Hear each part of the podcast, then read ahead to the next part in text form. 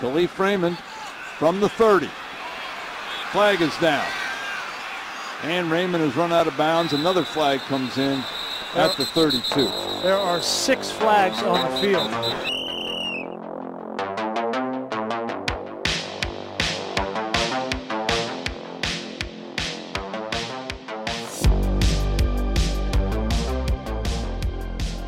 Monday, October 9. We're back. Canadian Thanksgiving, National Internet. Wait, wait, whoa, whoa! International Beer and Pizza Day.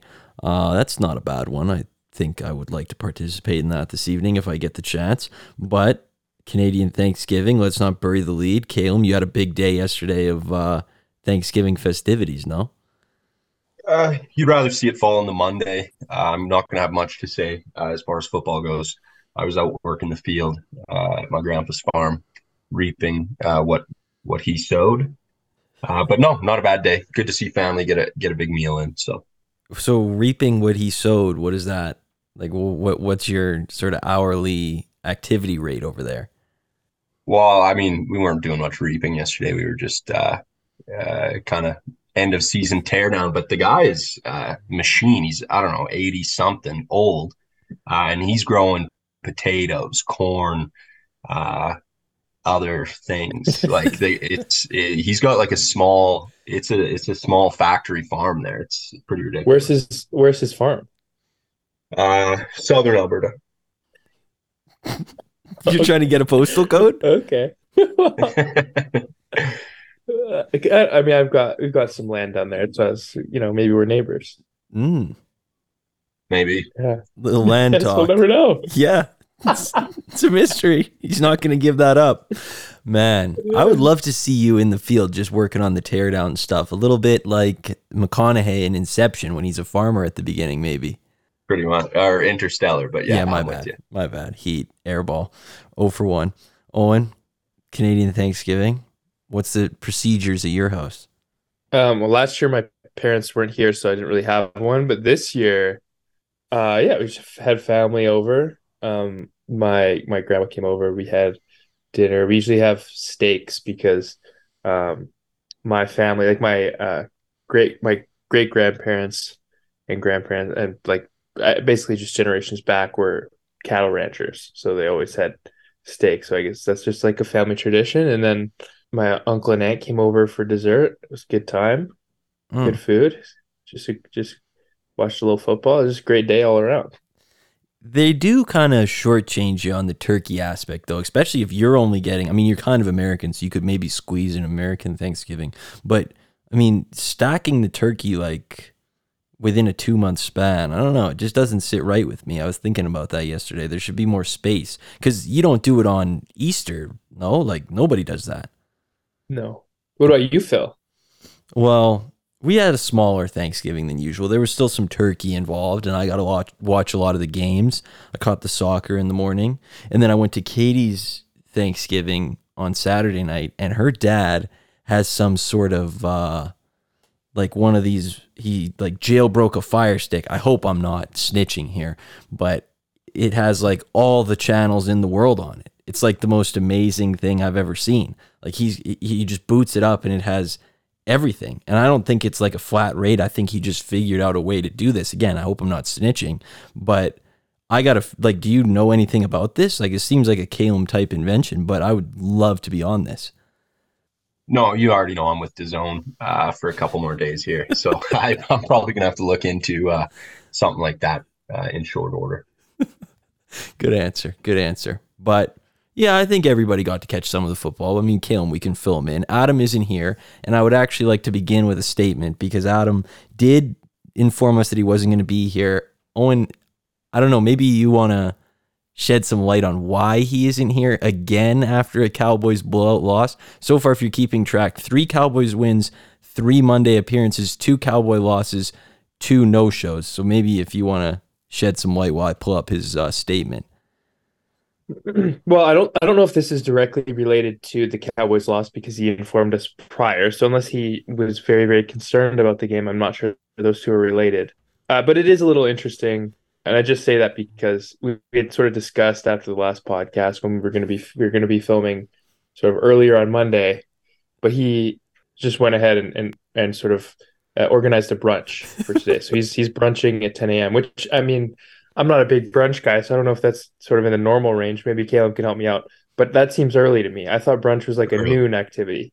early for brunch and and you know uh, whether or not he says he had the plans uh, before or after i think if that game goes the other way and it's 42 uh, 10 cowboys i think that reservation changes uh, and he finds his way onto the pod to to sound Yeah. off so you know we're not Yeah. learning anything so Not news. No, yeah no breaking news. Uh, but here is his statement: "Quote: Demote the Cowboys." Mike McCarthy said it himself. We are what our record is, three and two. Still lots to figure out. Brock Purdy's a good quarterback, and I'd like to apologize for saying otherwise. The 49ers are the best football team I've ever watched. We are simply outclassed. This is 2017 Warriors of the NFL. Now, there's a couple legs to that.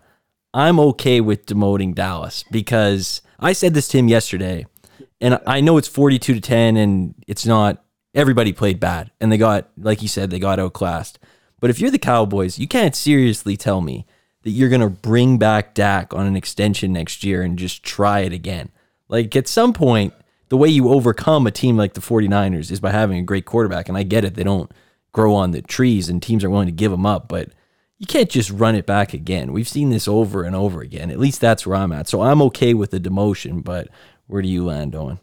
Well, I just think two elite teams don't play a 42 to 10 game. It's not, I mean, that's more what you'd expect when an elite team faces like an unserious team almost. So it's a bit, I, I think just, just based on that result alone, uh, I don't think they can, can remain an elite. But I think just on sort of the, like if you break down the performance a little bit more, Dak did not look like an elite quarterback by any stretch of the imagination. I mean, he, the throws he made were just uncompetitive throws. Like they he didn't really put it in a spot for his receivers to get it, and it looked like I know. I mean, I know Adam's gonna, you know, he's he'll defend every year of Dak. I mean, I don't think he can do any wrong, but I, I, it did look a little bit more like uh, mistake prone 2022 Dak. So I don't know if there's if he's really you know changed that much. So it's there's there's just too many question marks uh, with the team and and particularly with Dak, and he's always been sort of my main issue with the team. So I, I think it's certainly in order um, for that they get demoted. I think this week they play the Chargers on Monday night, which I'm not going to be seduced. If they beat the Chargers, they could beat them 60 to 0 or a 70 to 20 Dolphins score, and I'm not falling for it. And then bye, and then Eagles. And if they beat the Eagles, I'm open to moving them up again. But until then, I don't want to think about it. That's three weeks away, and I don't want to even consider it. But Kim, where do you land on uh, Dallas and San Francisco? yeah, it kind of makes you question the tier list. Looking at elite, uh, it seems like San Fran should be in a tier of their own. Uh, like I think significantly better than Buffalo, KC, Dallas, and Philadelphia. Uh, you know, to me, th- that team is on, like I said, uh, a platform of their own, just head and shoulders above everybody else. So We've said it every week on here. They're easily the best team in the league. It's not even really that close. And yesterday, I, I wonder how much of that is having Dallas's number and just being motivated to Sunday night football. Everybody's going to be watching. Let's just put it on the table because I know Vegas has their line against Cleveland this week at only San Francisco minus three. So clearly they think maybe they're due for a fallback, which just to me, having watched them for the first five weeks, I just don't see it. But said to you, Owen, you can have them or you can have the field for a team to win the Super Bowl. There's a good argument to just take them. They've been that good through five weeks. Yeah, I mean, last week you said, like you suggested the idea that they could go 17 to 0, and I think at this point that's a real legitimate possibility. So, um, I mean, uh, I, I I think that they should probably be the favorites to win the Super Bowl at this stage, like the minus favorite, I, I should say. So, yeah, I, I would definitely take that if you offered that as a bet to me today. Yeah. But yeah, no, we can move down Dallas. If Adam wants him down, Owen and I both agree to take him down. Let's kick him back to the good zone, which is fine by me. Um, of those other teams in there, what movement would you want to see? Well, I was just gonna float the idea of uh, D- Detroit. I'm not. I'm not saying that we should or that I'm necessarily in favor of it, but I know a, a win against the uh, lowly Carolina Panthers isn't the most compelling. Uh, but I think at this stage in the season, they they they have a track record that sort of speaks for itself. So I just I just want to sort of introduce that, uh, maybe put the idea in your guys' head to to maybe chew on.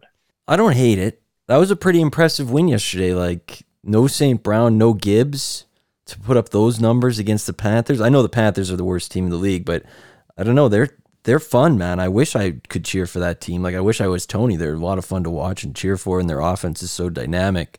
I would be hesitant, but I think they're probably at the highest end of good. I think they would be like right next to Dallas for me. Like I don't see much of a difference between those two. If they played, uh, that's like a three point line either way, depending on who's home. To me, I probably agree with that. I think elite uh, is a big jump. My objective uh, for the helmets is to see more distance between San Fran and everybody else. I think uh, Lions firmly in top end uh, of the good tier, but I don't know that they necessarily crack elite and uh, you know jump Dallas this week. Yeah. Here's my thing. I I know they were the team of the week last week, but there's a Buffalo Bills cycle going on that's three games of elite football followed up by one game of unserious ass football and they do this all the time. It's just how it works. Once a month they'll lay an egg and I don't know that I can say that's elite. Elite I expect a standard from your performances that are good every single week. You're putting in good efforts. You're usually in the game. You don't lose by much. San Francisco, I don't see getting blown out. I don't see them playing a game that's just completely a mess. I mean, that's what they were. They, the only points they scored were really in the fourth quarter. I get there in London. I get there's things going that way, but this is the same thing they did against the Jets. To me, they're they're a good team. I, I hate to yo-yo them back and forth every single week, but I just I won't be fooled next time that I see an elite performance because I know this isn't too far down the road next time. That's where I'm at with it. But see, I would cut them some slack because they're playing. I mean, they're playing at the Jags' home, basically, uh, and it's a long flight with less time to prepare. The Jags had, uh, you know, they were just basically chilling in London, figuring out how they were going to win this game for you know a week. So, and I mean, I, I, I understand. I mean, I watched you know the second half of the game. I understand that it wasn't, it was never really within reach, particularly. But I think uh, when the dust sort of settled, it was a relatively close game against a team that we deem to be frisky, meaning you know that's a team that we believe can beat the odd elite or good team um, in the odd week. So so to me, that's sort of according to the script, uh, and and I, I don't think it's grounds, at least according to my own criteria, to move the team down. Yeah, I'll say that uh, I sniffed this one out uh, maybe two weeks ago. Oh, you know the Jags will be situated in London, uh, and the Bills will be traveling, so that is a factor. Uh, but to your point, Phil, you know a, a true elite team has a high floor and a high ceiling. And I think uh, the thing with the Bills is last week we bumped them up to elite because we got to look at uh, what that ceiling is. Uh, but I tend to agree that the the floor, and that's not to say that elite teams have to be going 17 and 0 and win every game, um, but they they do show those moments of shakiness. And uh, from what I did see in the second half of this game, it was not close, uh, not as close uh, as the score would say. So, you know, as a function of their shaky floor and kind of the inconsistency issues, uh, to call them, you know, top end good on par with Dallas, with Detroit in that kind of grouping of teams, I think would be a okay. I don't know that they've shown uh, enough consistency to to be in that elite, call it the 49ers tier. I would agree. Um, but my one word of caution is if we're going to do this, I think we need to sort of lengthen our memory because we can't have yes. short memory if they go they go in next week and they win by you know 35 points. So that's my one word of caution to hopefully if adam listens to this too. So yeah i uh, think that's a good way to put it because we can now i know we've been moving around teams a lot but now that we can get you know more of a resume on these teams we can start to see patterns and we can plant them places. And they're playing the giants this week sunday night that game nobody's going to watch and they will win by approximately 45 points. So I'm okay to just like glue them to the good zone until they show me a prolonged period. And if anything, I think yeah. Caleb's right. We got to think of this as San Francisco is so far ahead of everybody else. Philadelphia's 5 and 0. They haven't shown me anything that says I don't like their performances. They have a high floor every week. I'm okay to keep them there. Kansas City's 4 and 1 and they're the reigning champions. I have some problems with their play, but certainly I like them more than the Bills. So I think if we leave it at those three teams, we've done a good job of establishing that there's one team better than everybody else and two teams that are, you know, we're in the Super Bowl last year and are still very high level teams, but then there's teams below that because I don't know that you could say other teams match that level to me. Sure. Yeah. Okay. I like that. Let's do that. Yeah, I think that's a very good take. Love it. I'm all in on that. And think of this as, if anything, as a Stefon Diggs based demotion. I know I'm I'm sick and tired of his behavior. I really am. I mean, it's excluding the offseason stuff, which was just frankly ridiculous, the complaining and the social media antics, um, the cryptic posts. I'm just sick of it. It's like seems like every game when things don't really go his way, he's throwing an iPad or he's throwing a helmet or he's screaming at his coaches. It's I mean, I'm just I could not be more out on him because uh, you know, he's got it's one of the better situations in the NFL as far as his role and, and the quarterback he's receiving passes from and the system he's got going. So um, I just like to see more composure from the guy. It really, I mean, I, I understand having a blow up every now and then when the frustration get the best of you, but when it's a sort of every other week thing, it, starts to you start to look like a little bit of a petulant child, which I'm really not on board with. So um, I'm hoping I'm hoping he could figure that out because I'm totally out on his antics. Uh, you know, in fairness to to Stefon, I think he's probably you know looking at at that game and okay, we're we're about to lose to the Jaguars, and he's thinking ahead and and he's you know listened to enough of this uh, mm-hmm. to know kind of uh, our take, and he's thinking, you know, if we don't finish this off, we're dropping into the good tier, and he wants to stay in the elite tier. Uh, you know, he cares about what we have to say. Yeah. So I understand the frustration, but I think you make some good points as well. So. I do, I do. In that regard, I definitely understand it. I just wish he could handle it better. That's my only concern. Yeah. Uh huh. I mean, both of our demotions this week, maybe that's why Michael Parsons tried to spin a 42 to 10 loss against the team that they've never beat as this is actually a blessing. And it was our bad because we didn't play well and they didn't play great. So maybe that is kind of the way that uh, the teams view things because they don't want to be moved down, but I don't see any other choice. And I'm with you on this Stefon Diggs thing. Like, if you just saw the footage of him throwing the helmet and, and doing that like tweaking face, um, you would think he had like two catches, 40 yards. No, he was at like seven for 130 and a touchdown, and he was still that upset. Like, maybe just relax a little bit. It's not, you know, every game's not the Super Bowl, and you're allowed to lose games to the Jags. They're still a good team. I'm with you. The antics are too much. He's just a big complainer. So I'm with you demotion for that alone. And I know that they also are now without White and Milano, and they'll get Von Miller back. So lots of TBDs there. In the good zone, one team did lose there, and that would be the Baltimore Ravens. Uh, interesting loss because I thought a lot of the talk today was about how bad Lamar is, but I just thought his receivers completely sold him down the river in that game. The Bateman drop in the end zone in the first half that would have made it 14 nothing.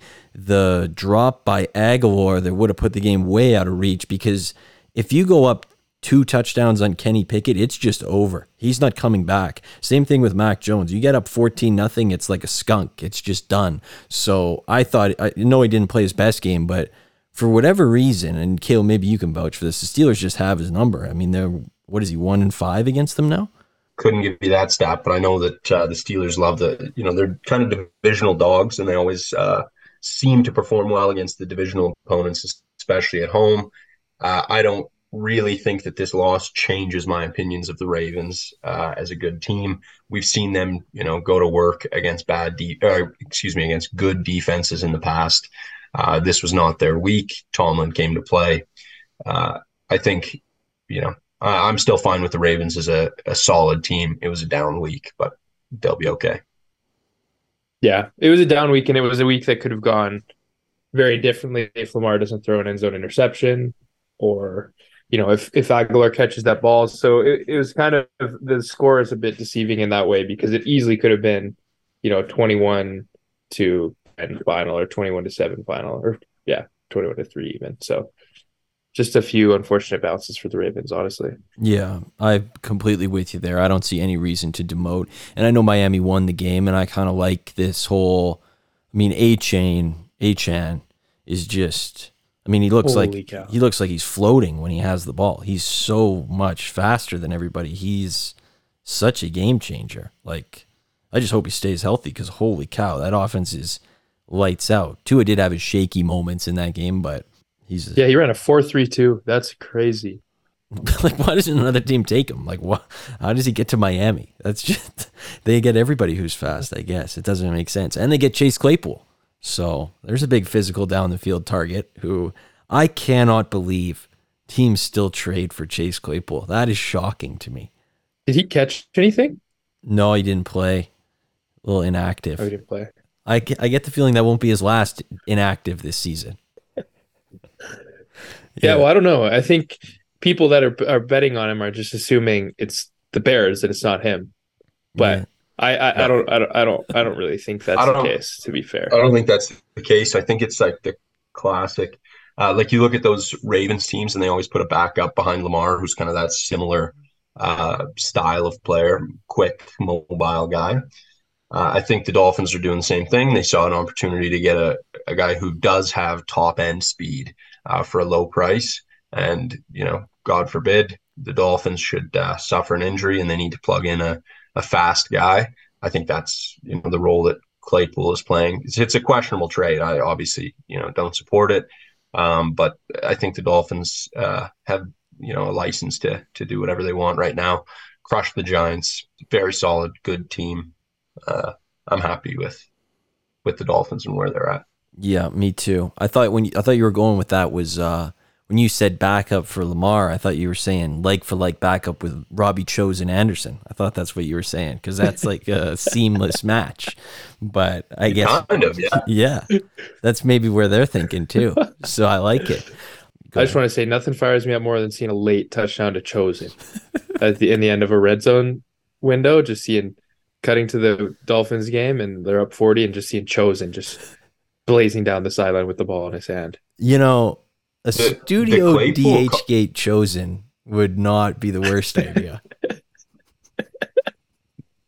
the the Claypool comp is kind of perfect. I mean, both of those guys have, uh, you know, we talked about Stefon Diggs uh, being a bit of a diva, but at least he, he puts up the stats. There's nobody with, with a worse ratio of, you know, diva to output than probably Claypool and Chosen. It feels like year in year out, you're like hearing all this stuff and they get all this media attention, but they actually stink. Like they do nothing uh, on the field. So uh, very similar in that way.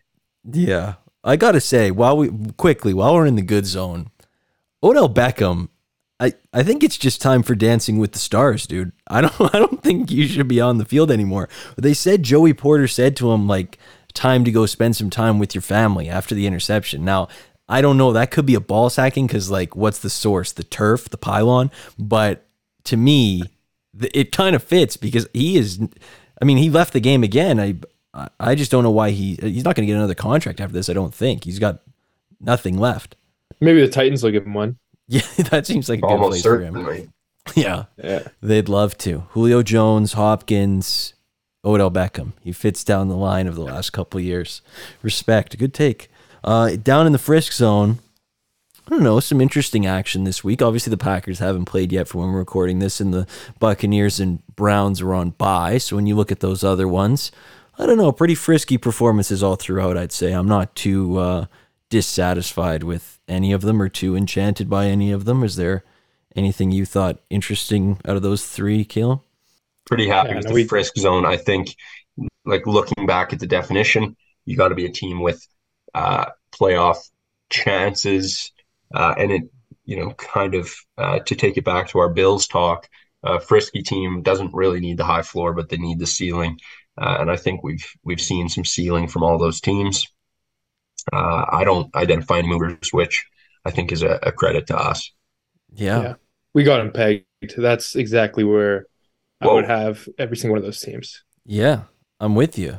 And shout out to you guys for not letting me letting me move up the Commanders last week. That was a great show by you guys. You guys really put the foot down, and uh, they are correctly pegged in the unserious zone, I would say.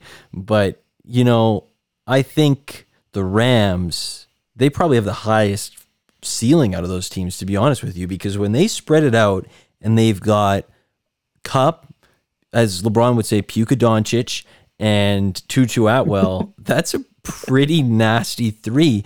And my boy Puka is just he's 7-Eleven always open, this guy. He's unbelievable. Like I, I saw I heard somebody on Thursday last week talking about uh, how they were gonna have Kupp in the Kupp role, obviously. Puka was going to do the Robert Woods job from a few years back, and then they were going to have Atwell as the Brandin Cooks. And I was like, that's a great way to put it. Like they're kind of back, and Stafford gets the chance to deal. I'm all in on the Rams. I could see them getting to the good zone. I know their defense is kind of bad, but I mean, holding the Eagles to two touchdowns is not bad. So I kind of like them the most, honestly. I do too. I do too. I think they're a wild card team, probably. Yeah. Uh, on that game, though, I, I used to not be a believer in banning the shove, but I'm all in on the ban. It's the most boring thing ever because whenever you get in short yard, if you're even fourth and one, fourth and two, it, you might as well just give them the the first down because it's uh, it's automatic. It's like it needs to be gone at like as soon as humanly possible. I, I don't know. That feels like a very woke take. I mean, don't let them get to short. Don't let them get to short yardage if you don't want to get shoved on. Uh, you know, I think anyone could do it. It's strange. Like you, still see no teams like the Steelers line up in shotgun on fourth and one.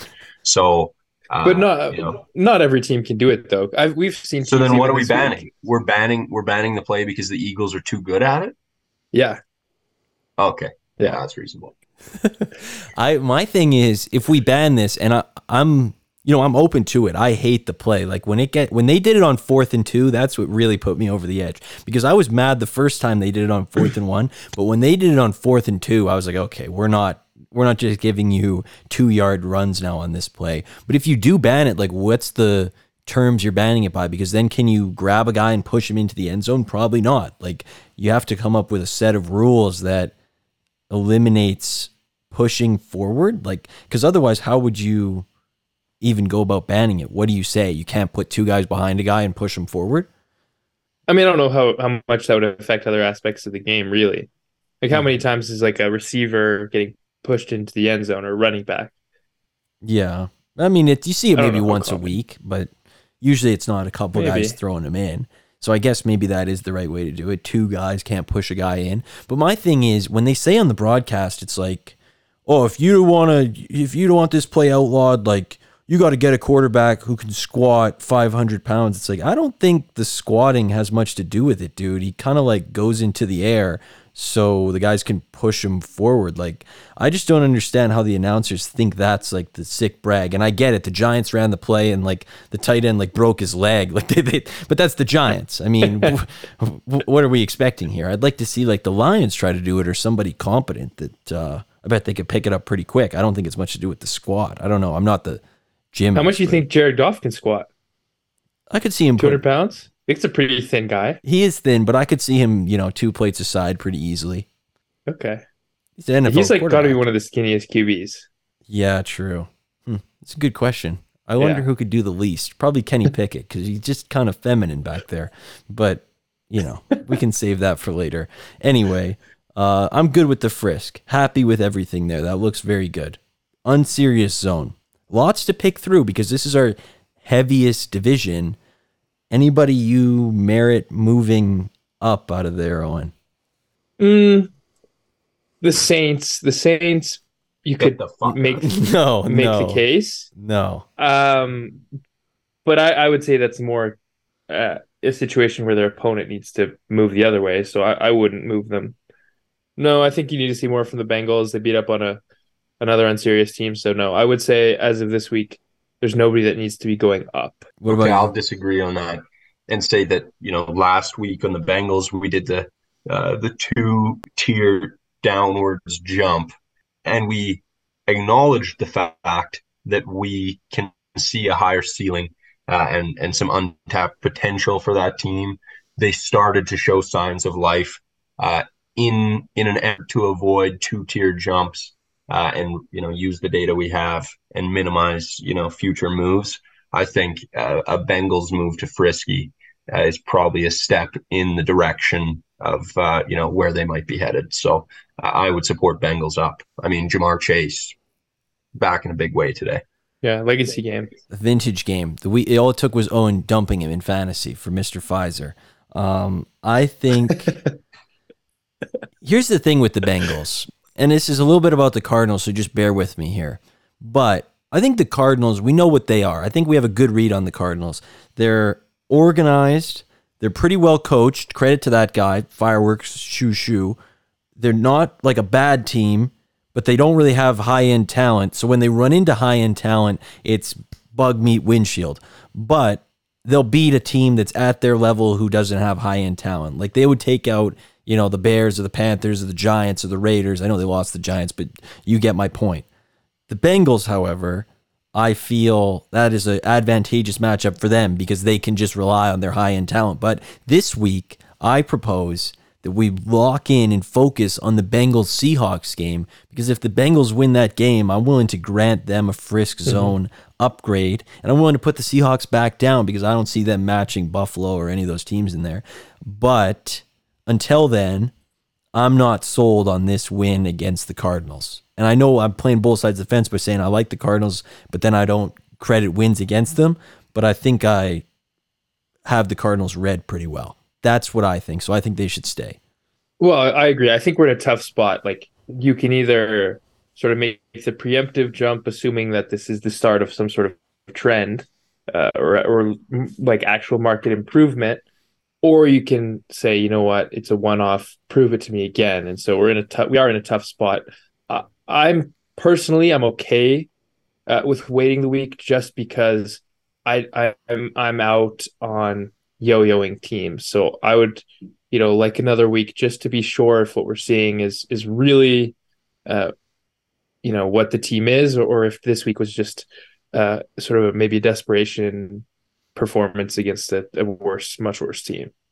Yeah, and the other thing to factor in is the Seahawks sacked the Giants 11 times on Monday. I know the Giants have like the worst, like they have an Edmonton Elks offensive line, but the thing is, they'll be able to get to Burrow theoretically, and Burrow. The thing is, he can't move. Like you saw it in that Cardinals game, he's a stationary quarterback. So if they can get home, I like the Seahawks' chances in that game. That's why I'm a little bit more willing to to wait it out a week. I'm okay with it. I have two thoughts. You know, looking at the rest of the unserious division, I guess we don't know what's going to go with the Patriots, but like your Vikings, your Saints, your Falcons, if the Bengals are up against any of those teams, I'm taking the Bengals. I'm laying some points as well. And then I think, you know, even the thought of, okay, let's see what happens against the Seahawks because, you know, that could be an important game and we could see really what the Bengals are made of you're talking about a good tier team playing an unserious tier team. You know, any other week, if it's Lions, Titans, or if it's uh, you know Ravens, Saints, I'm not tuned into that game to say, oh, what's going to happen. So I think hmm. just mm. just as a function of us saying, you know, let's let's keep our eyes on that game. I think it's you know the uh, uh, I think it's proof that we're all aware that the Bengals do have a a ceiling and some potential that they haven't shown up until you know maybe some flashes today. So I still believe that you know the Bengals are sitting next to a lot of teams that they don't belong with, uh, and I think they're at, certainly more comparable uh, to to the rest of the teams in the Frisky division, like a Jaguars. But uh, I might yes. be alone on. Okay. No, no, no. I, I I do agree with you. All right, I agree with you too. I think you nailed that. I think you know, on one hand, you could say they lost a lot to the Browns who are in the Frisk zone, but they also beat the Rams in the Frisk zone. So I see the parallels there. And I, I know they lost big to Tennessee. That's kind of what the one that sticks in my brain is like, how do you lose big to Tennessee? But I agree with you. They do match the Frisk zone. So I'm okay with that. All in all, that's fine. I hate to promote after a Cardinals win, but we can stick to that now because if they beat Seattle, I don't feel the need to move them up. If that's what happens.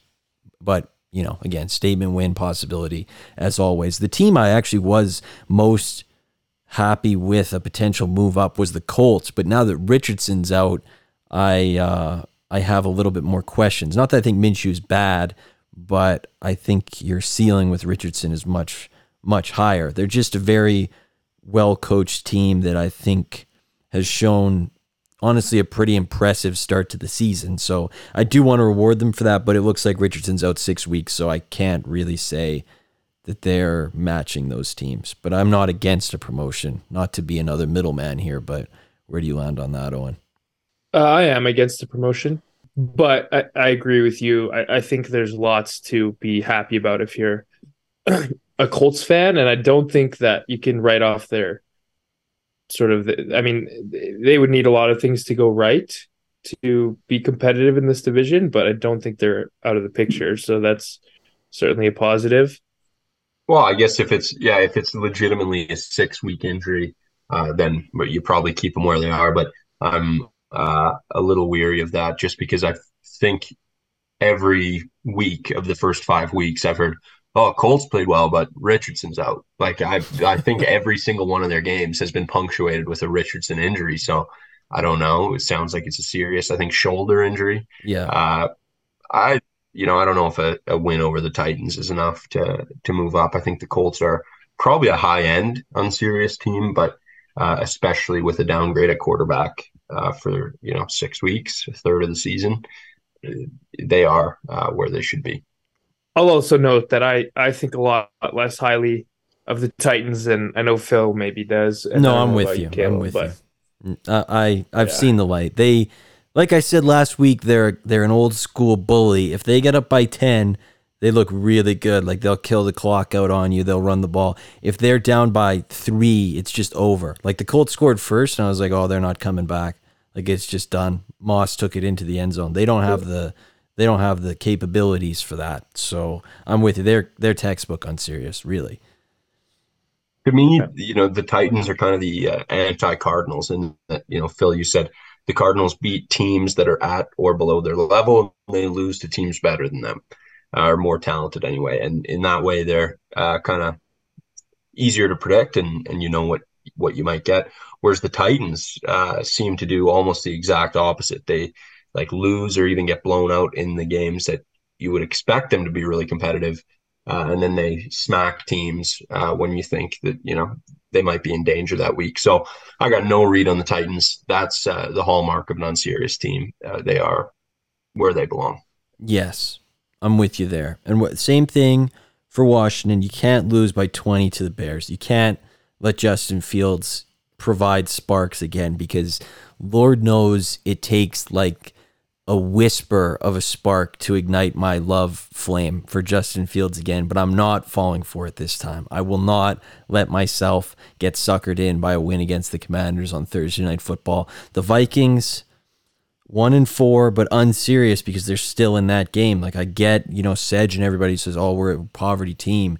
They're just not a poverty team. They're just classic Vikings unserious. They'll go six and eleven, and that's going to be that. Like they'll just enjoy picking a tackle again, and they're not going to be high enough to pick a quarterback. Oh, and you said the Saints. I think that's way more a product of the Patriots. I think the Patriots are absolute poverty, and you got to wonder. Yeah. And it's you know it brings me no joy saying this, even though I smile the whole way through. You got to wonder about Bill maybe getting the sack. You really got to wonder. Yeah, I, I mean, to me, it's it's the main concern that I have with Bill Belichick isn't even that the team is poorly coached, which it seems to be. I would say it's that he's constructed a practice squad roster. Yes. Uh, outside of the two guys, Judon and Gonzalez, that are hurt, and maybe a couple other guys that I'm missing, this is a, I mean, a, a team comprised of people that wouldn't start on 31 other teams in the National Football League.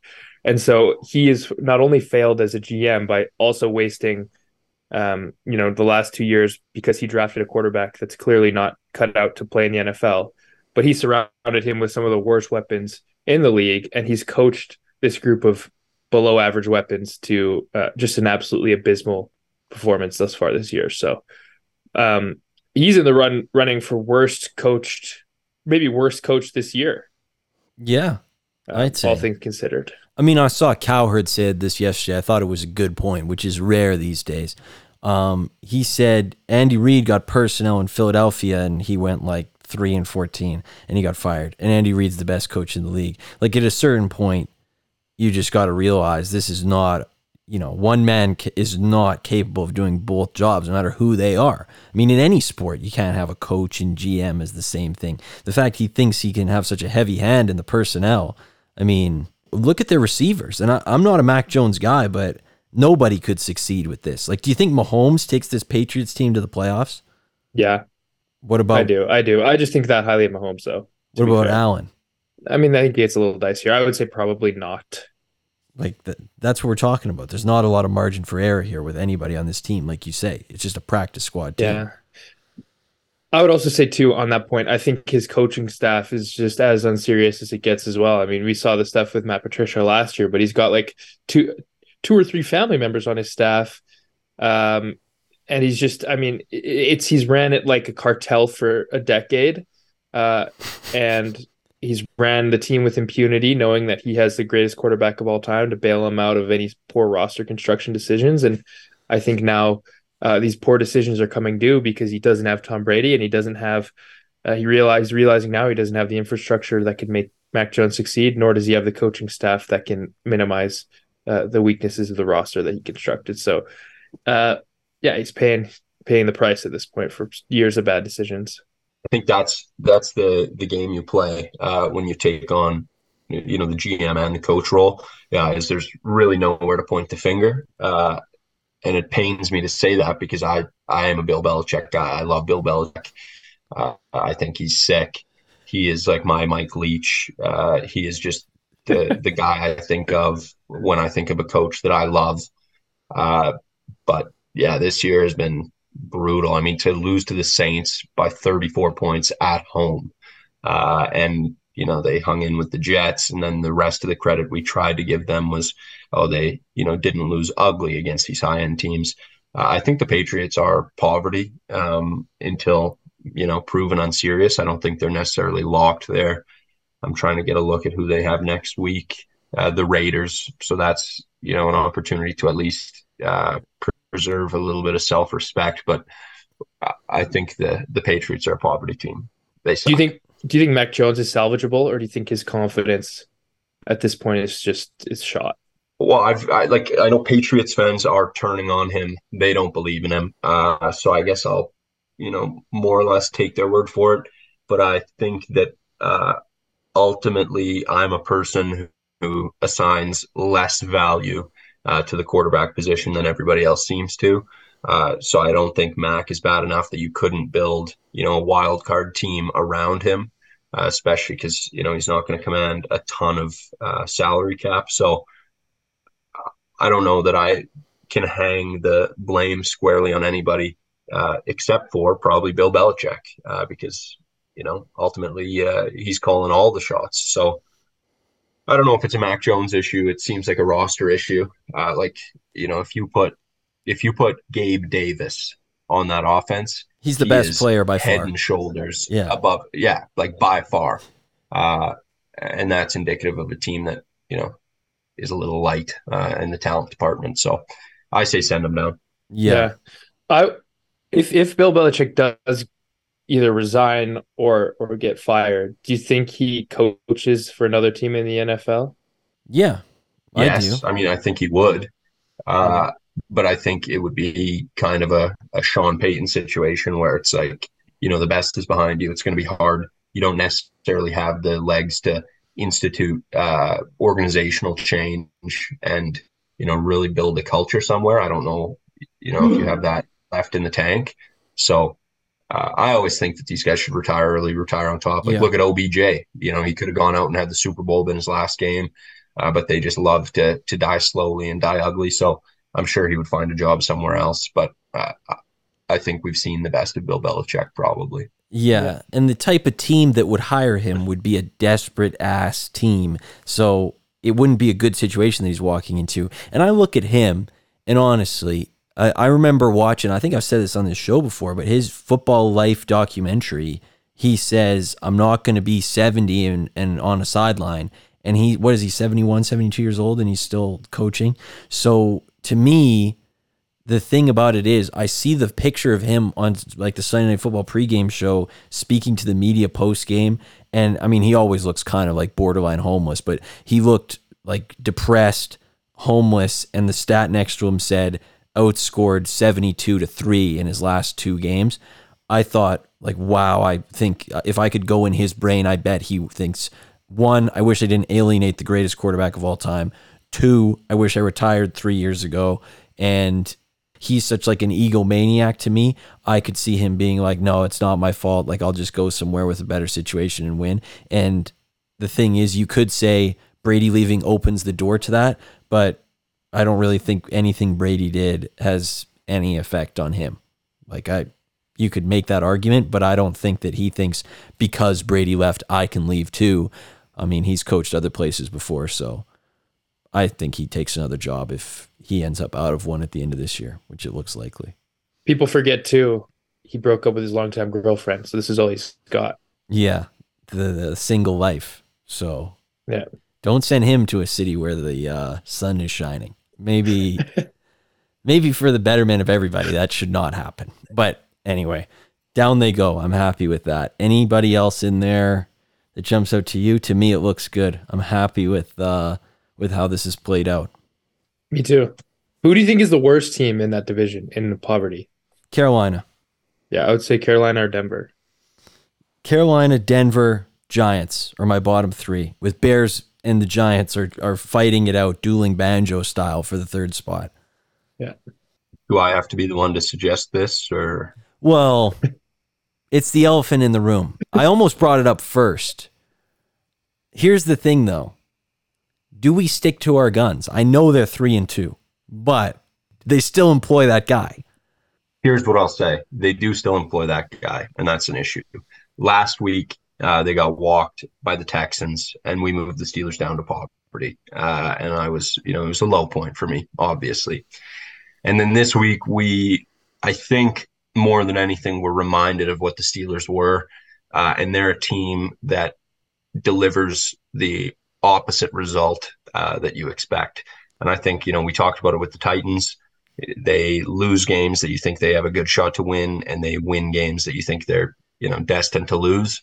And I think that's, you know, uh, what we're seeing out of the Titans, but I think that's what we've seen uh, out of the Steelers for the last, you know, X number of years, finishing in and around the 500 mark. Um, in that way, I think they're unserious. You know, they still don't, to me, have playoff uh, aspirations. I, they will not be a successful team, but uh, I think they meet that, you know, that unserious definition of they got a shot to win any game, uh, and it's really hard to pin them down. Whereas you know poverty, looking at it as the opposite end of elite, uh, we expect out of a poverty team to have a low ceiling and a low floor, uh, and I think you know the Steelers. Get, there's too many variables. I think they're probably uh, closer to that unserious grouping, but obviously there's some bias involved. So Owen, I'd be interested to hear uh, your take. Yeah, I mean, if it were up to me, I, I was very mildly in favor of moving them down. In fact, that probably would not have been my first choice last week. So I think, given the result this week, I mean, they're certainly not a frisky team, meaning I don't think they have legitimate playoff chances. But uh, I do agree with you, Caleb, when you said, you know, they're an unserious team that will lose to the majority of teams they're supposed to lose to, but uh, they can, you know, get up for the odd divisional game and uh, surprise people. So I think they are almost textbook unserious to me. I think they really are textbook unserious, but if I just told you they had zero rushing touchdowns and they had five offensive touchdowns through five weeks, you would say poverty. That's yeah, my only thing with it. Yeah. But but but the, then you have to sort of include in that analysis the fact that they have if not a historical defense in top of the top elite defense this year. So I think that to me sort of balances out to a an unserious team. Fair point. And that defense is so good. Like eh, week in, week out.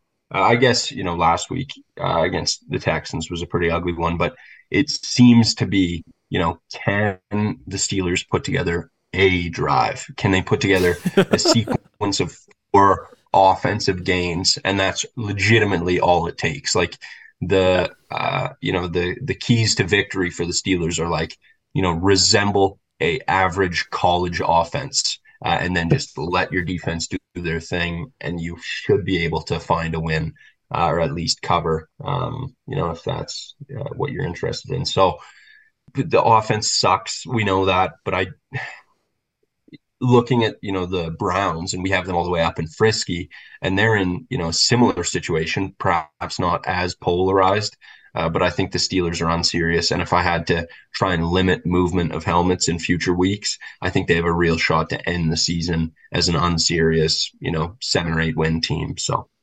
Yeah. Yeah let's do it. Let's put them up there. I I did find it really funny that the uh, the booth reaction. I don't know if you saw it of Matt Canada after the go ahead touchdown at the end of the game. He had no reaction, and they said it was because Kenny Pickett checked out of his play. That's why that's why he wasn't happy about the touchdown. So it was a pretty great clip. I highly recommend somebody goes to check it out. The thing is though, and I don't want to make this Steelers like we talk about the Steelers 10 minutes every week, but I want to say Pickens is to me like one of the 10 most talented receivers in the league. He is the worst situation possible. And like somehow every week you leave very impressed by what he does. And he was like the best player on the field yesterday, not named TJ Watt, who's like in a league of his own defensively. But um, man, pretty impressive stuff from him yesterday and throughout the season. But other than that, I think that division looks great. If we've got it at Patriots, Raiders, Jets, Broncos, Giants, Bears, Panthers. I think those seven teams are almost Spider Manning each other. I don't see one as any better than those seven, to be honest with you. I would agree. Big win for your Jets yesterday, though. Now they got Breece back. Yeah, Breece looked good. Uh, the, I like the this McLaughlin guy. Yeah, he's a talent. He was good. He had some juice. Um, and yeah, I mean the the Jets looked looked okay. Second straight week there, Zach. right. Zach wasn't like terrible. Well, I wouldn't say he was uh, good. To be fair, fair. I mean, uh, most of the time, you know, it seemed a lot of the time they were getting the ball in really on the plus side of the field, and ended up being long field goals. But uh, you know, he didn't. I think he, he avoided turnovers for the most part, which was good. Yeah, he's maybe taken some steps, but the Broncos defense also gave up 70, so it's kind of hard to play it both ways. I did find it really funny that I don't know if you were listening to the broadcast, but he makes that throw on third down to, I mean, it looked like it was going to steal the game up. And Matt Ryan's like, what a uh-huh. professional. This guy's hung in there all day. He's gotten better the last two weeks, and he hasn't made a mistake yet. And then I think his next pass he threw right at Pat Surtain. Like it was literally the next pass. So good call by Matty Ice on the broadcast, my guy. Um, but yeah, no, I like it. And Danny Dimes going down with a neck injury. I I hate to laugh, but it's like when when he got hurt, it was like, oh my god, they killed Danny Dimes. Like he has another neck injury. The plumber predicted the last one that he was going to be out for the entire season, but then today Daboll's like, no, he's playing on Sunday night. Like he'll be out there. So respect. But yeah, what a week in the poverty zone. Helmet's looking good. I think we've finally got a read on things. I mean, I don't like to yo-yo, but I think early in the season, it's okay. Like we still got to get a track on these teams. We still got to figure them out. So I like it. It all looks good. Owen, you had maybe the greatest fantasy performance of all time this week 211 points. Yeah, I scored 211 points. I had um, DJ Moore. I uh, well, I did. He traded him this week. Oh. I traded him for for uh, for Kelce, but I had uh, DJ Moore won me the week before before Sunday scored me like 57 points. And then I had uh, Gabe Davis, ETN. Like I just had a great performance all around, and Anthony Richardson scored me only four. So could have been a lot more. Uh, would have been a lot more if I hadn't traded Ja'Marr Chase, um, and also would have been a lot more if Anthony Richardson get, didn't get hurt. But uh, I was pretty happy. It feels nice to win the week on Thursday. It really does. I will. Uh, I'll sound off on on fantasy. Uh, I'm all for the gamesmanship, the interesting strategies famously I had an attempted fake tweet. I like I went through the effort of like creating a, a fake tweet to say, you know, uh, Jonathan Taylor out with food poisoning. I sent it to him at like six twelve because it was like I think the Thursday night game to try and get him to just panic pull JT. Uh, unfortunately, he had enough time and, and dexterity to keep him in. He ended up scoring like 42.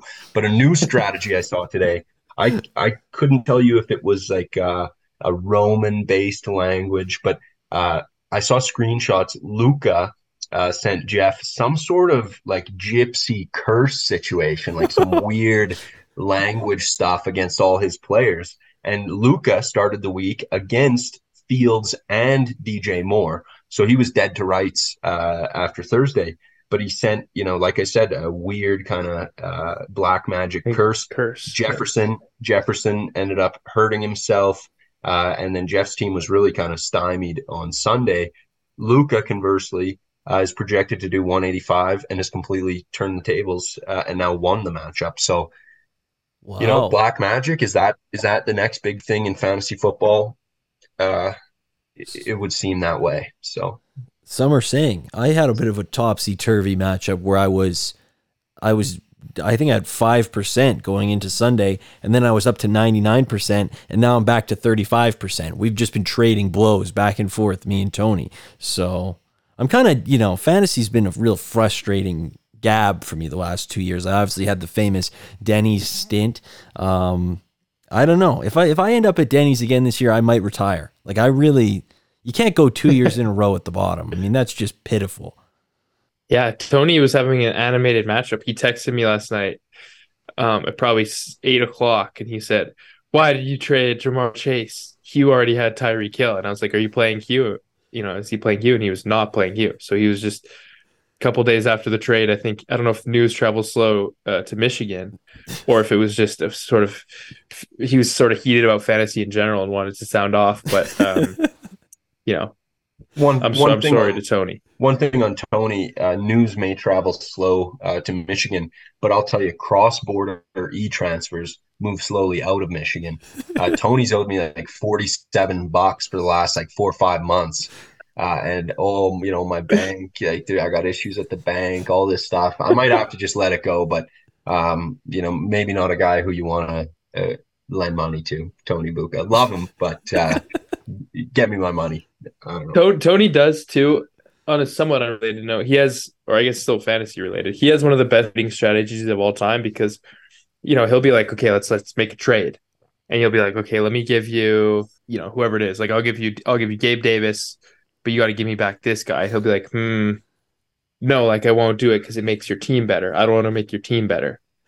He's committed to the, I guess, negative sum. What would that be? Win lose. That'd be Yeah, that'd be zero sum, right? One team loses, the other guy wins. yeah. So he's committed to the zero sum trade. He'll never do a trade that makes his other team that makes uh, his his trading partner better. So I, I really respect the competitiveness there. Well, two things about fantasy Tony.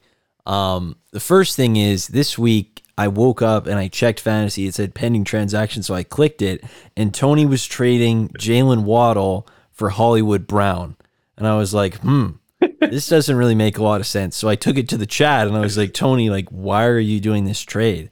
And Hugh, who's been on this show before, worst commissioner of all time, is like, if it gets accepted, I'm pre- I'm pressing process trade. So he puts the trade through. Tony then wakes up. We get this message at 2:58 at a.m.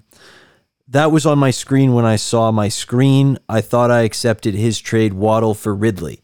So he just thought he accepted a completely different trade and thought that he was getting Ridley somehow instead of Hollywood Brown. Now Hollywood Brown still had more points than Waddle, so the trade worked out for him this week, but I mean, kind of a wild move. And the second thing is Hugh was pumping his tires in chat and then Tony came in and said, Love you, Hugh. Let's make a trade soon. Which I like that in Tony's mind, making a trade is like strengthening a friendship. It's like we're going to go through this negotiation together, and I'm going to show my love for you by processing a trade with you, even though we don't need to do it. That's what I love about fantasy Tony.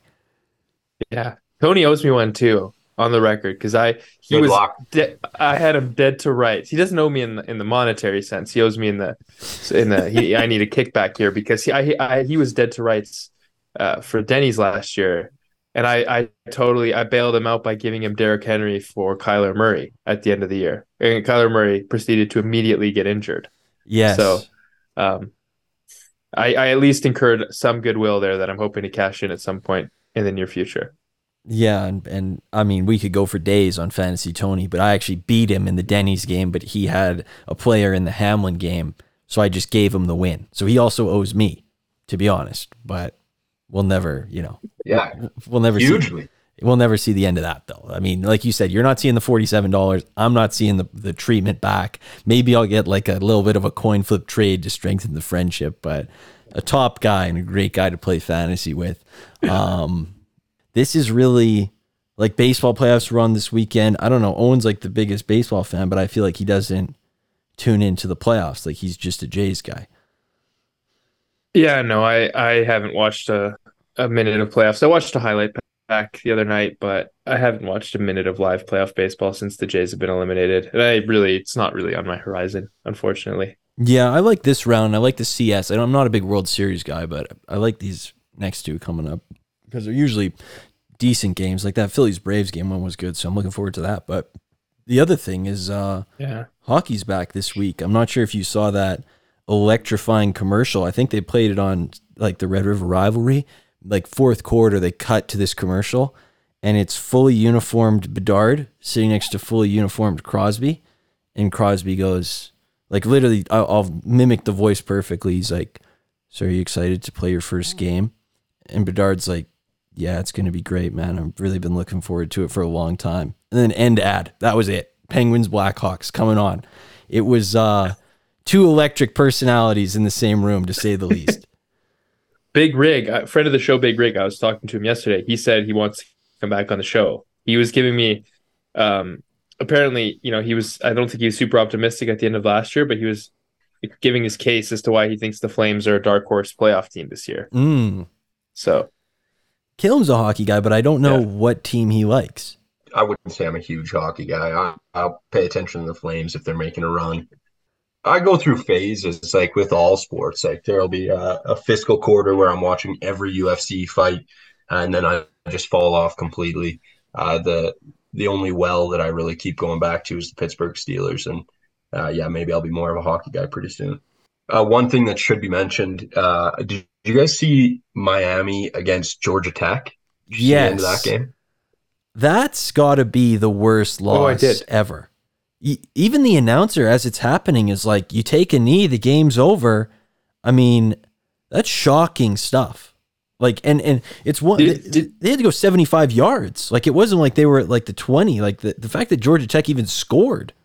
who's the coach? It's Cristobal. Yeah. Did he did he issue a statement, or do we ever figure out why that happened?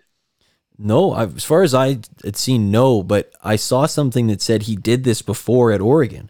Like they had a big lead, or sorry, they were up by one score, and he didn't knee and he ran. And the, they asked him about it after the game, and he just said it was a preference in the situation as opposed to kneeing. But that's one of those ones I don't know.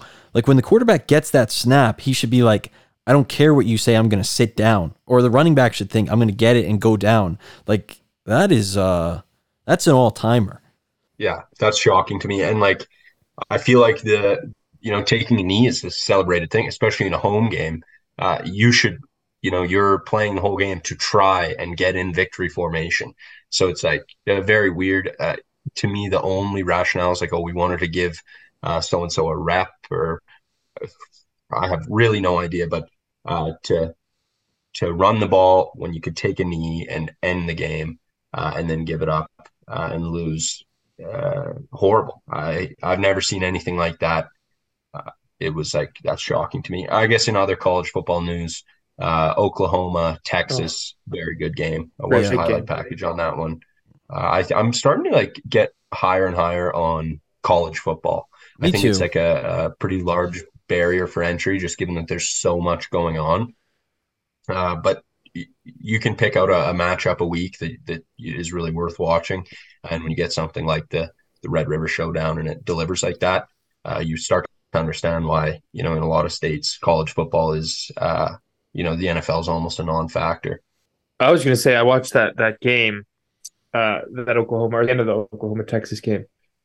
Just a just an amazing drive at the end because it was like five or six passes, seventy five or eighty yards, and it was just the most like frictionless. Like there was absolutely no resistance for the defense, which was Yeah. remarkable to watch. So And that's a Texas interesting defense. That Texas defense has been good all year. I mean, this is the most college football I've watched, you know, out of uh, any year of my life. I've really been enjoying it. I don't know how much of it was because the first week I watched that Colorado game, and then I've just sort of followed into, stumbled into following it the rest of the way. And uh, I'm with you. You see, I don't know, the appeal. Like you just pick out a couple games a week that you keep your eye on, and it's really, uh, I mean, it can be really fun. You get a lot of good games out of it. So I'm with you. It's, Well, uh, it's great. And and Texas has been good, so to lose in such a big spot kind of makes you question, you know, is it a cultural issue?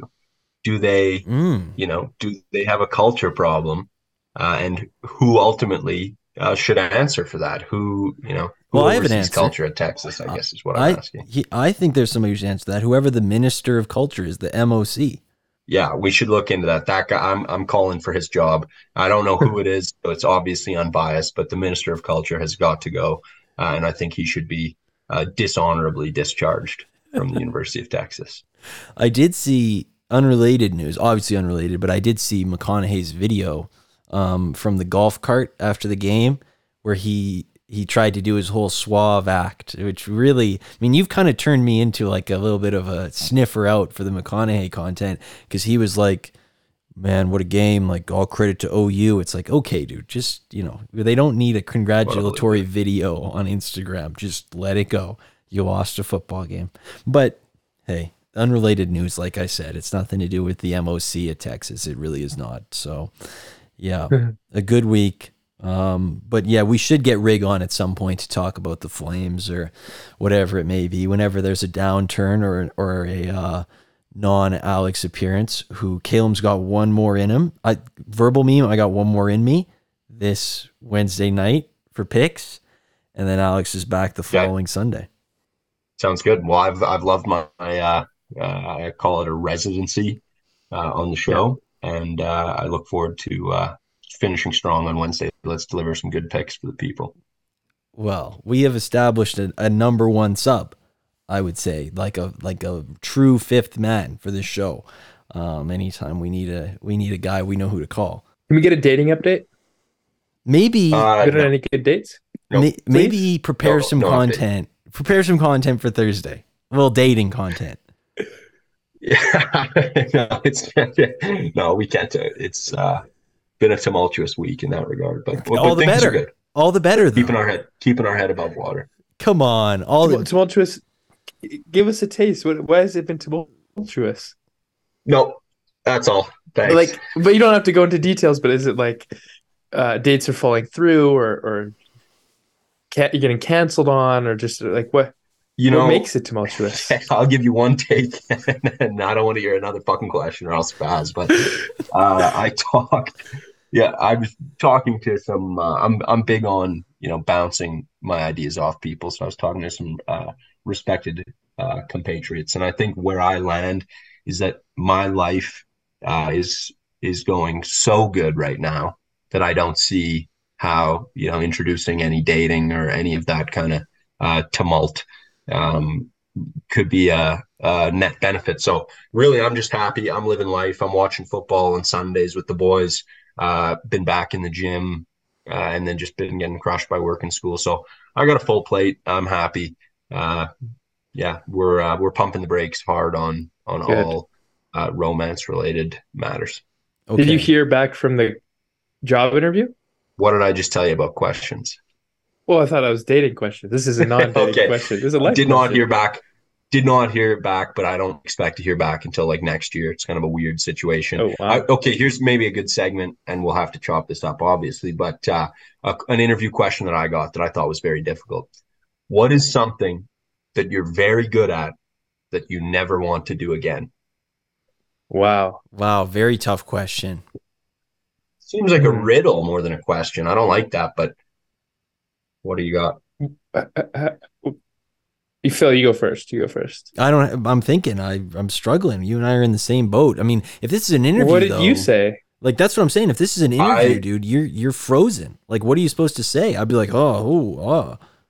I said interviews. I was like, oh, I guess job interviews. Ah, but, then, but then I said, I said, no, let's circle back. And that there's a, uh Caleb piece of advice of the week. And I do, I'm undefeated in interviews. I've never had an interview and not gotten the job offer. Credit to me. Uh, but uh, my strategy there was I just asked, hey, can we circle back to that one? Can can we put that, uh, you know, can we tuck that at the end? Said, yeah, no problem. So we moved on to uh, other questions. And then by the time it came back to me, uh, I had something uh, locked and loaded for him. I think the right answer, uh, in case you ever get it, is dealing with stressful situations. So you pick a stressful situation you were in, you say that you dealt with it well, but you would prefer to avoid that in the future. But when you circled back, in this case, you said interviews. No, no, I gave him interviews Oh, as a okay. joke off the rip. But then when we came back, that's what I, I gave him. Uh, you know, dealing with organizational change, uh, and you know, being moved to a new team.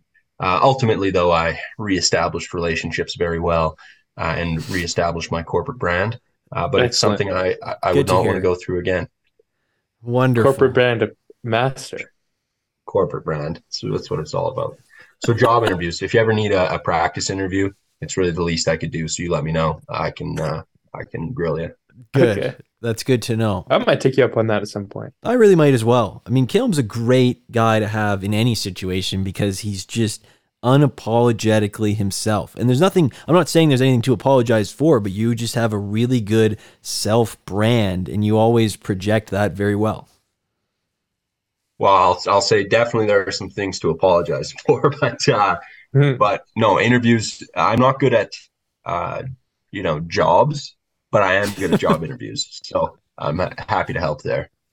Another swish to finish it off. Respect. So I love it. Maybe, you know, I'm not saying you have to, because it's, you know, the last appearance for a while on Wednesday, maybe you bring a list of grievances or dating grievances, maybe specifically. I would enjoy that personally. We could do an airing of grievances. I'll give that some thought. Okay. You got two. I have a days. that's a holiday idea. I have actually. Um, you know, obviously the airing of grievances is uh, related to Festivus. I don't know if you guys are Seinfeld guys. Yep. My holiday is very similar to that. Uh, in the I don't know all Christians, but at least Catholics, which is uh, kind of where I grew up. There's Palm Sunday. This is Qualm Sunday, where you kind of air all your qualms, uh, either with people in your life or just society at large. So, uh, you know, we could have a little Qualm Sunday, and I can I can sound off on some things that have been getting under my skin. Sounds to. good. I love it. Let's pencil it in. 10. Perfect. 10. Ten. Safe travels back today on. I hope everything goes well on Thank the you. QE. And uh, yeah, Thank you. no problem. We'll be back Thursday morning. Caleb's getting up already. Reebok Spartan I'm going to the race. gym. Oh, okay, okay, good. Go You're just taking off ASAP. Yeah. okay. Okay. All right. Enjoy the gym. Enjoy the week, everybody. Talk to you then.